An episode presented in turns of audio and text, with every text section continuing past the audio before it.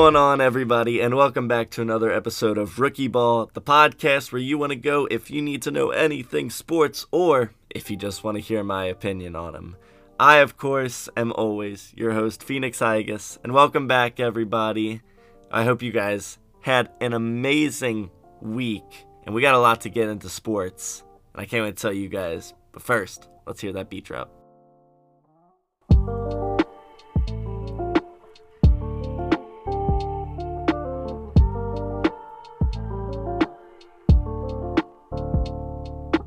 All right, so there's a lot to talk about in sports. Obviously, the NFL Combine has just began, and I know I promised you guys we would not be talking about the NFL for a while, but it's the NFL Combine. The draft is creeping up on us slowly, and we got to talk about. There was some big news in the NFL Combine. There were some winners, there were some losers, and there were some over exaggerations.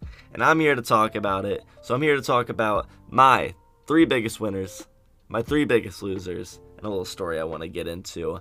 I won't do too much analysis on why they're winners, why they're losers. I'll just talk about some of their performances, some of their highlights, and then I'll talk about my little story with the NFL Combine. So, to start off, I did announce in last episode that the team I root for in college football is Ohio State, so it was very nice to see Chris Olave have an amazing NFL Combine, at least his start. He was most definitely the best receiver out of the second group that came in on Thursday in the combine. His 40 yard dash unofficially, I think, was 4.26, but then officially was 4.39, which is still amazing.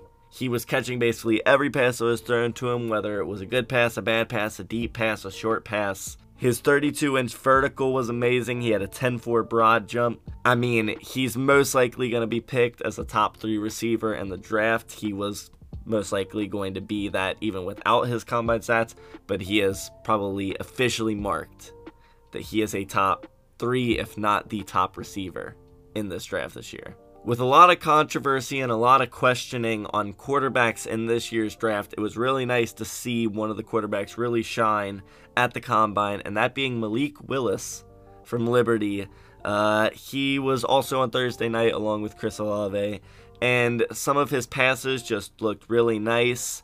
Uh, his short passes were getting there very quickly. He was throwing the ball very dominantly. Um, he looked a little better on the deep ball and I believe Malik Willis, uh, from the highlights I saw, he is a bit of a mobile quarterback. Not completely, not like a Lamar Jackson type. Um, and that obviously shows because he decided not to run a 40 yard dash. I don't know why that is. Maybe it's because he's scared to get himself injured or not. Uh, but he looked very good. He seemed to be hyping up all the people that were there. It just seemed like he was a really good sport. And that's always great to see at the combine, especially out of a quarterback to show some leadership and some positive attitude. The final winner that I have of the NFL Combine is a tight end, although this was a combine that was dominated by the receivers, um, and we'll see more of the defensive players. But Chig Okonkwo, uh, the tight end from Maryland, I did not watch any highlights from him, but I did watch him at the Combine. And he definitely looked like the best tight end at the Combine. He's not the best tight end in the draft. He's not the best tight end prospect, but he looked really good. Uh, he was adjusting to throws insanely well. There were some throws that were completely out of his way, that were over the shoulder, that he was just grabbing. And most definitely the fastest tight end I saw from the combine. He ran a 4.52 40 yard dash, which the man's 238 pounds. He's a tight end. He should not be running a 4.52. You know, that's pretty insane. That's pretty decent for a slower end receiver. So, Okonkwo definitely raising his stock right there. And it seemed like there was just a different energy on Thursday night. It seemed like the second group, uh, obviously most of it was Thursday night, but the second group that came in was just very good. Now, moving from a tight end in the winner spot to moving to the losers, we have a tight end. We have the tight end from Wisconsin, Jake Ferguson. Now, the man is not projected to be a first round pick by any means, but he is in the conversation of a top, you know, 100 pick, probably in the third or fourth round. He's definitely going to get drafted by a team, and he was definitely going to have the chance to play on a team, especially during the preseason. But he had a bit of a struggle. he needed a big performance here to really raise his stock so that he didn't fall in those very late rounds where you start to get questioning if the NFL career is correct for you. But he only had 15 bench press reps, which is eh. He had a 4.81 40 yard dash at 250 pounds, which, just for reference, Chig 238 pounds, only only 12 pounds less and ran 0.3 seconds better, which 0.3 seconds generally is not a big difference, but in a 40 yard dash, it is very big.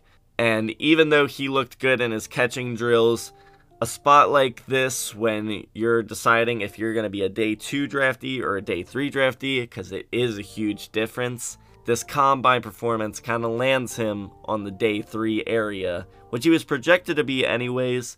But if he could have gotten a good performance here, he could have moved up. A player who when I first saw them at the combine, I thought they were a winner, but as I slowly looked more back at his stats, realized that he's more on the loser side, is one of the projected top receivers. Although I did say this was a receivers combine, there obviously were some bad performances. Treylon Burks from Arkansas, wide receiver. When he did his 40 yard dash time, it was a 4.55, but he's a 225 pound receiver. So at the time, I thought that was very good, and it is. It's uh it's very average for a receiver of his size. Um, but when you're that big a receiver, you do need to excel in athleticism because you are going to be a little behind from those high jumping, very fast receivers. And he didn't show that. He had a 32 inch vertical and only a 10 foot 2 broad jump, which aren't that great, uh, even for his size as a player. That's why I say they really need to work on that athleticism, and it doesn't seem like he did. But his big problem was his drill work, his catching, his catching drills, his running skills. It just didn't look smooth. He wasn't really able to cut very well. He just seemed like he was running straight lines and very predictable. And like I said, this was a receiver's combine and he was on the opposite end of it. And looking to be one of the top receivers in the draft, if you're going to have a receiver's combine, you got to be on the right side, and he wasn't. So I see this maybe trend of him falling down in the draft to players like Olave, to players like Skyy Moore. These players that were projected to be in the first, second round of the draft are now going to start fighting against him for one of the top receiver picks. The final loser I have in this combine, this will lead into my story is unfortunately going to have to go to Kenny Pickett, and it's not for the reason that it should be. I think Kenny Pickett is going to be an amazing quarterback. But he's a loser at the combine because even though he performed well, his hands did measure small, and I have absolutely no problem with that. But I'm here to give you guys the news of what most people will think. And I'm going to tell you what, his draft stock is going to lower because of these measurements. And the last man to have his hands measured small at the NFL combine was Joe Burrow. I don't know. You guys tell me. I think Joe Burrow is a pretty good quarterback. I'm just saying. I think uh, leading a team to a Super Bowl is, is pretty good. So I think Kenny Pickett is going to be good. Now, do, am I going to sit here and say that he's going to be amazing? No, he's not going to be Joe Burrow, probably. Um, but he's going to be good, and his draft stock is just going to plummet because his hands measured a little small. And I think that's the most ridiculous thing ever. I don't know. It just he is a loser of this combine because his draft stock is gonna have an impact because of it. But in my mind, Kenny Pickett is not a loser. So, as I always say, if you guys want to hear the sports news and my opinions, come here. I think Kenny Pickett is good. His draft stock is going down because his hands are 8.5 inches in width. That is all I have for the NFL Combine moving into the NHL. Yes, we have so many NHL segments in a row here. This is so great. I'm so excited to be getting into new sports, and I have really enjoyed watching hockey lately. And there's some stuff to talk about because hockey in 15 days' time is heading into its trade deadline. And I've been learning some stuff. I learned that the NHL had to add games because of the COVID uh, lockdown uh, a year and a couple years ago. So that's why they're playing so many extra games this season. But as I said, I'm learning. So the NHL trade deadline is approaching, and there's apparently some big names. Obviously, I don't know them very well, but I can read them off here.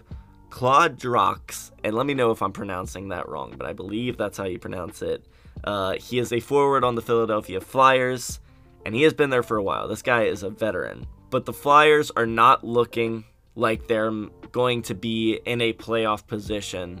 And so there's a lot of questions on whether he'd like to be traded. He is a great veteran that is nearing the end of his career, it seems like, and they want him to go out and win. So it seems they're completely leaving it up to him if he wants to leave or if he wants to stay.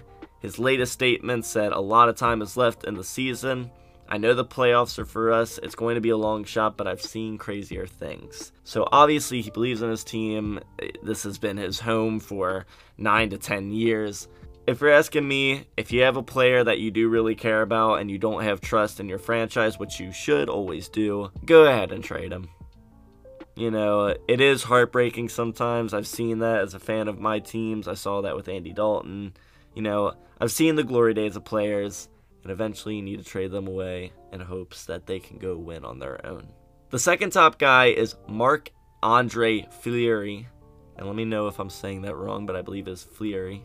He is the goalie for the Chicago Blackhawks. And right now in the NHL, I do know that the goalie market is wide open because teams such as the Washington Capitals, Colorado Avalanche, and Edmonton Oilers are all in contention for this guy. And all three of those teams are in playoff contention and actually, as we talked about in last episode, the Colorado Avalanche are the favorite to win the Stanley Cup right now. Now, I have not watched many Chicago games, but from what I can read and the stats I've talked about, Fleury is one of the top goalies in the NHL, it seems. He just seems to be on the market, maybe because of pay, maybe because Chicago is not very confident in their playoff hopes this year and want to make sure to get some value so they can build for the future.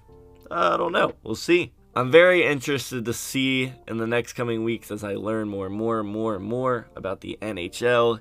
What these trades really mean. Do teams typically seem to sell? Do teams typically seem to buy in the NHL? I haven't watched an NHL draft yet, so I don't know how much a first round pick is more than a second round pick. So I'm very curious to see as I learn and learn about the NHL how things work. But as I said, I'm learning. So this last part of the segment that I saw is that the NHL played an outdoor game this year and have one more in about a week or so. But I didn't even know that hockey could be played outdoors. The Tampa Bay Lightning just played the Nashville Predators at Nissan Stadium outside, which is the home of the Tennessee Titans Stadium. That was on February 26th. And then the Toronto Maple Leafs are playing the Buffalo Sabres in uh, in the Tim Hortons field, which is apparently a classic NHL place uh, in Ontario. Uh, they're playing that on March 13th. And that's so exciting. I wish the NBA would play some outdoor games. That'd be so fun to just see these players playing street ball almost. Obviously, you would get them a correct court, but I don't know that that atmos. I love the atmosphere of outdoor games. Obviously, it works better for sports such as uh, football and slightly baseball. You can't really play baseball in heavy rain or heavy snow, but it's always so entertaining because you get to see the atmosphere around you. So I will most definitely be watching this outdoor game between Toronto and Buffalo on March 13th. I can't wait to bring even more NHL segments for you guys the final segment I will be getting into with you guys is the NBA. Now, I did this with the NFL when I very first started this podcast, which was, I think, mid 2021. Those episodes have unfortunately been deleted as I wanted to rebrand myself. And I started doing the power rankings of the NFL each week. And I'm not going to do this each week with every sport but I wanted to do it with the NBA because I talked about my championship contenders, but I really want to talk about where I think each team is landing right now. Because obviously right now the Bucks are not a top team, but I think that they are going to be in the finals. So I want to talk about right now in this moment the NBA power rankings 30 to number 1. And sitting at that number 30 spot. And it's not because I think they're the worst team right now, but also because they are not built for the future, in my opinion. And that is the Houston Rockets. Because when I'm really looking at it, they acquired a lot of picks in the James Harden trade. But they have mostly all been given away now, and they are left with the team that they have. Christian Wood has not played at the level this season, and obviously, we have 30 teams to get to, and I did not want to spend too much time on the Houston Rockets. They are number 30. Number 29 for me, I wanted to go with the Pistons originally because they are the worst team in the NBA, but I personally got to put the Orlando Magic here, and there's one name why, and that is because of Cade Cunningham. Cade Cunningham is playing at a great level. He's looking like he, who he was set out to be when he was drafted number one by Detroit. And for that reason, I feel like Detroit has this future of a star player, and I don't see that with Orlando. I see a lot of good pieces. I see Markelle Fultz coming back, who has played well so far since being back. I see Mo Bamba playing at an okay level, not what he was supposed to be. And I see Wendell Carter Jr. and I see Cole Anthony, and none of them match up to the star power of what Cade Cunningham could be.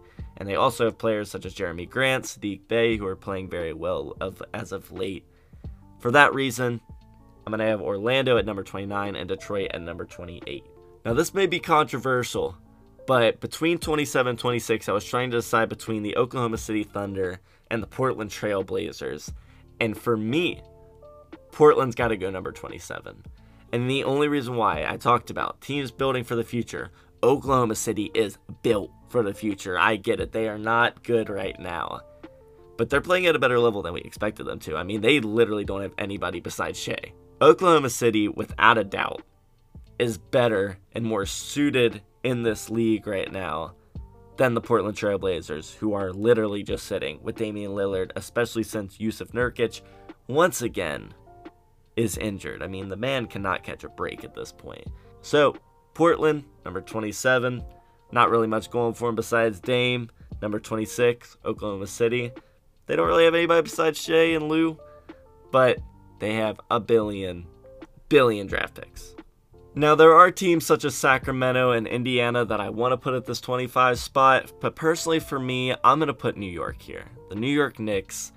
And that is solely because they have been so disappointing this season. Julius Randle I said, I said that Julius Randle is good, but I don't think he's a consistent All Star player. And I've been saying this since he made the All Star team that I think he's really good. And I remember seeing him on the Pelicans. I was really sad that we let him go because I knew he had the potential to be a low paid star. But he's not a consistent All Star, and he cannot lead a team to a championship. And for that reason, New York is 25. But right below them is Sacramento and that's really sad to say because Indiana has a way worse base team right now than Sacramento. But Sacramento goes right below them at 24. They are moving up. I will say, I would have probably put them in the lower half of the 20s, but now they're starting to creep up to the better part of the 20s area. So, just to recap, I got New York at 25, Sacramento at 24, and Indiana who, even though their base team right now is not very good, they have so much potential on it, lands at number 23. At number 22, I really wanted to put the Lakers, and they are just a pick below this one. But I'm going to pick Washington, and it's because I talked about this when they did the NBA trade deadline.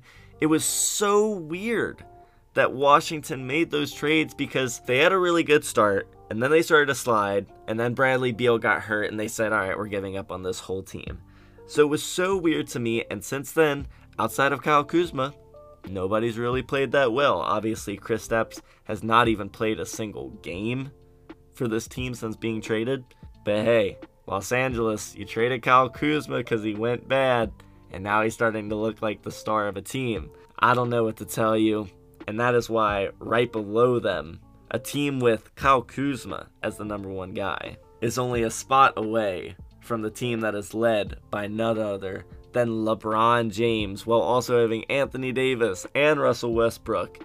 And I'm going to need people to stop hating on Russell Westbrook. I have not gotten much time to talk about it, but just so you guys know where I stand on that opinion, Russell Westbrook is absolutely not the problem on this team. And I'm not saying that LeBron is. LeBron is not the problem on this team. The problem for me is Anthony Davis. And I know it may sound like I'm just being a Pelicans bias here because I don't like Anthony Davis anymore. But I mean, the man just continues to to get hurt.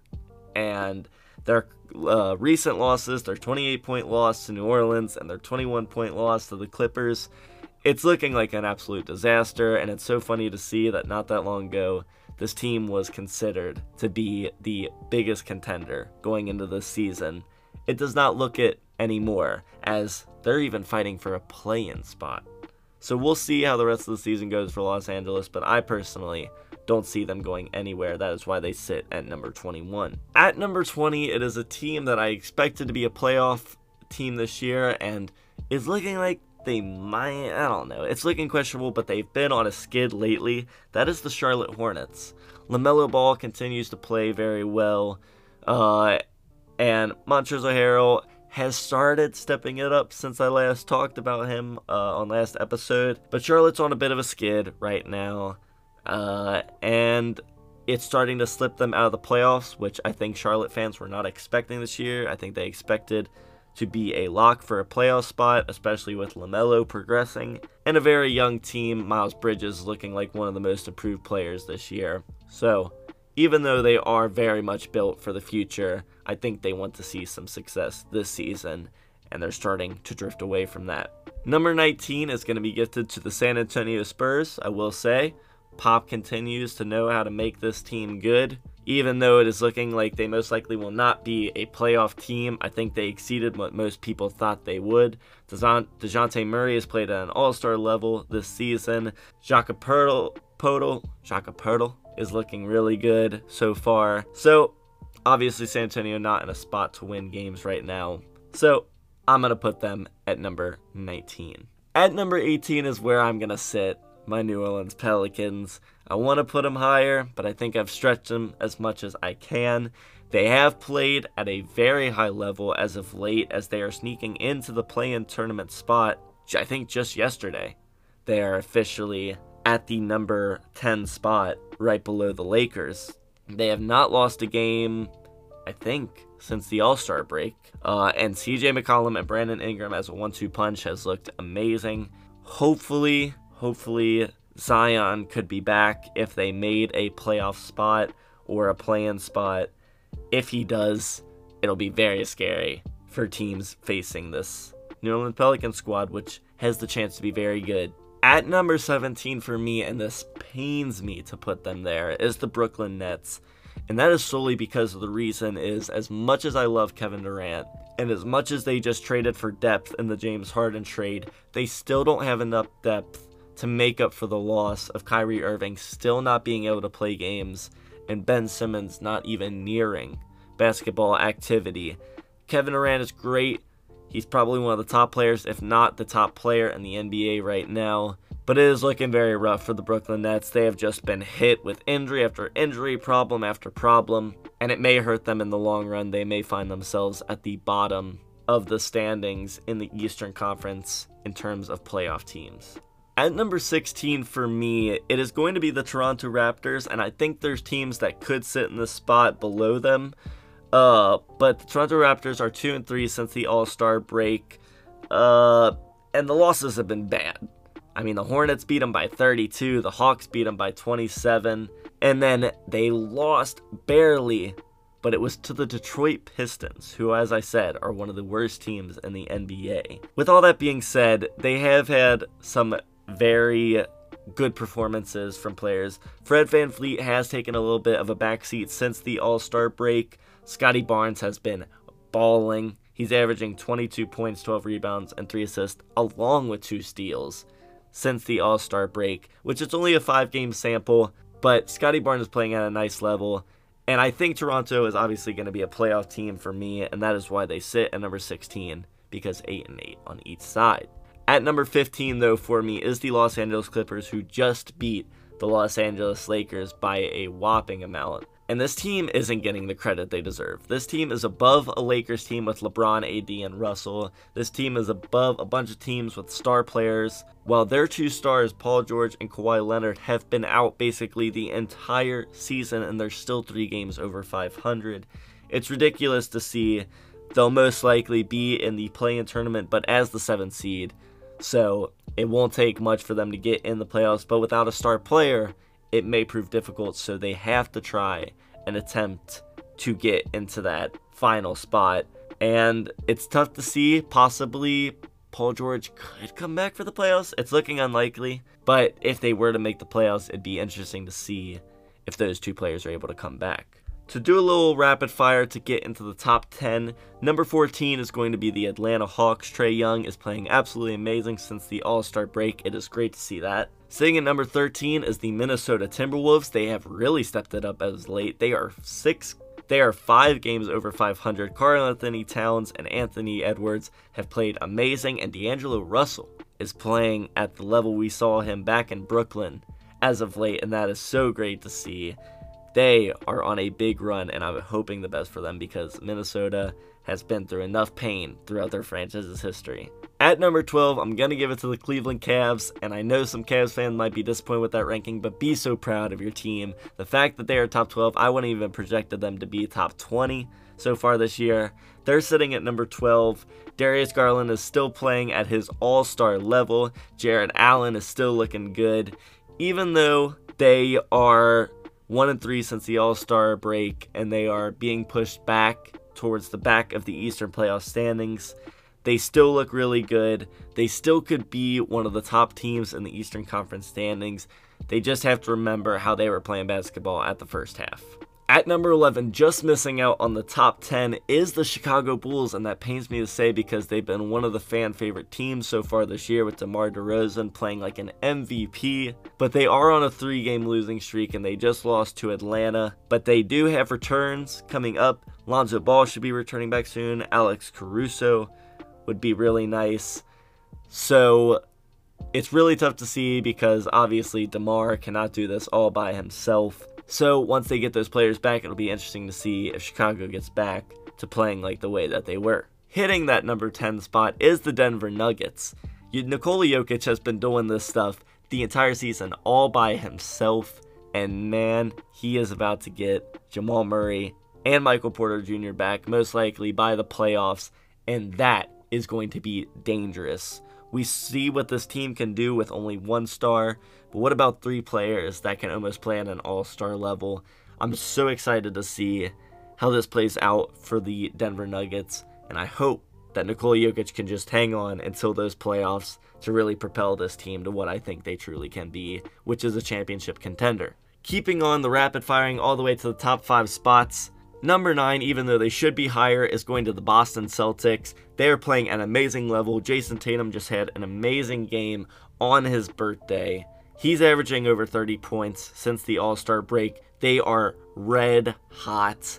I mean, they are so spice. Play that soundtrack. It's been a so while spice. since we heard it. So Boston Celtics, number 9, and I have no doubt that they will be moving up and up and up as the few weeks progress. Number eight is going to go to the Utah Jazz because it was proven throughout January that when they went 4 and 12, Donovan Mitchell missed eight of those games, Rudy Gobert missed nine.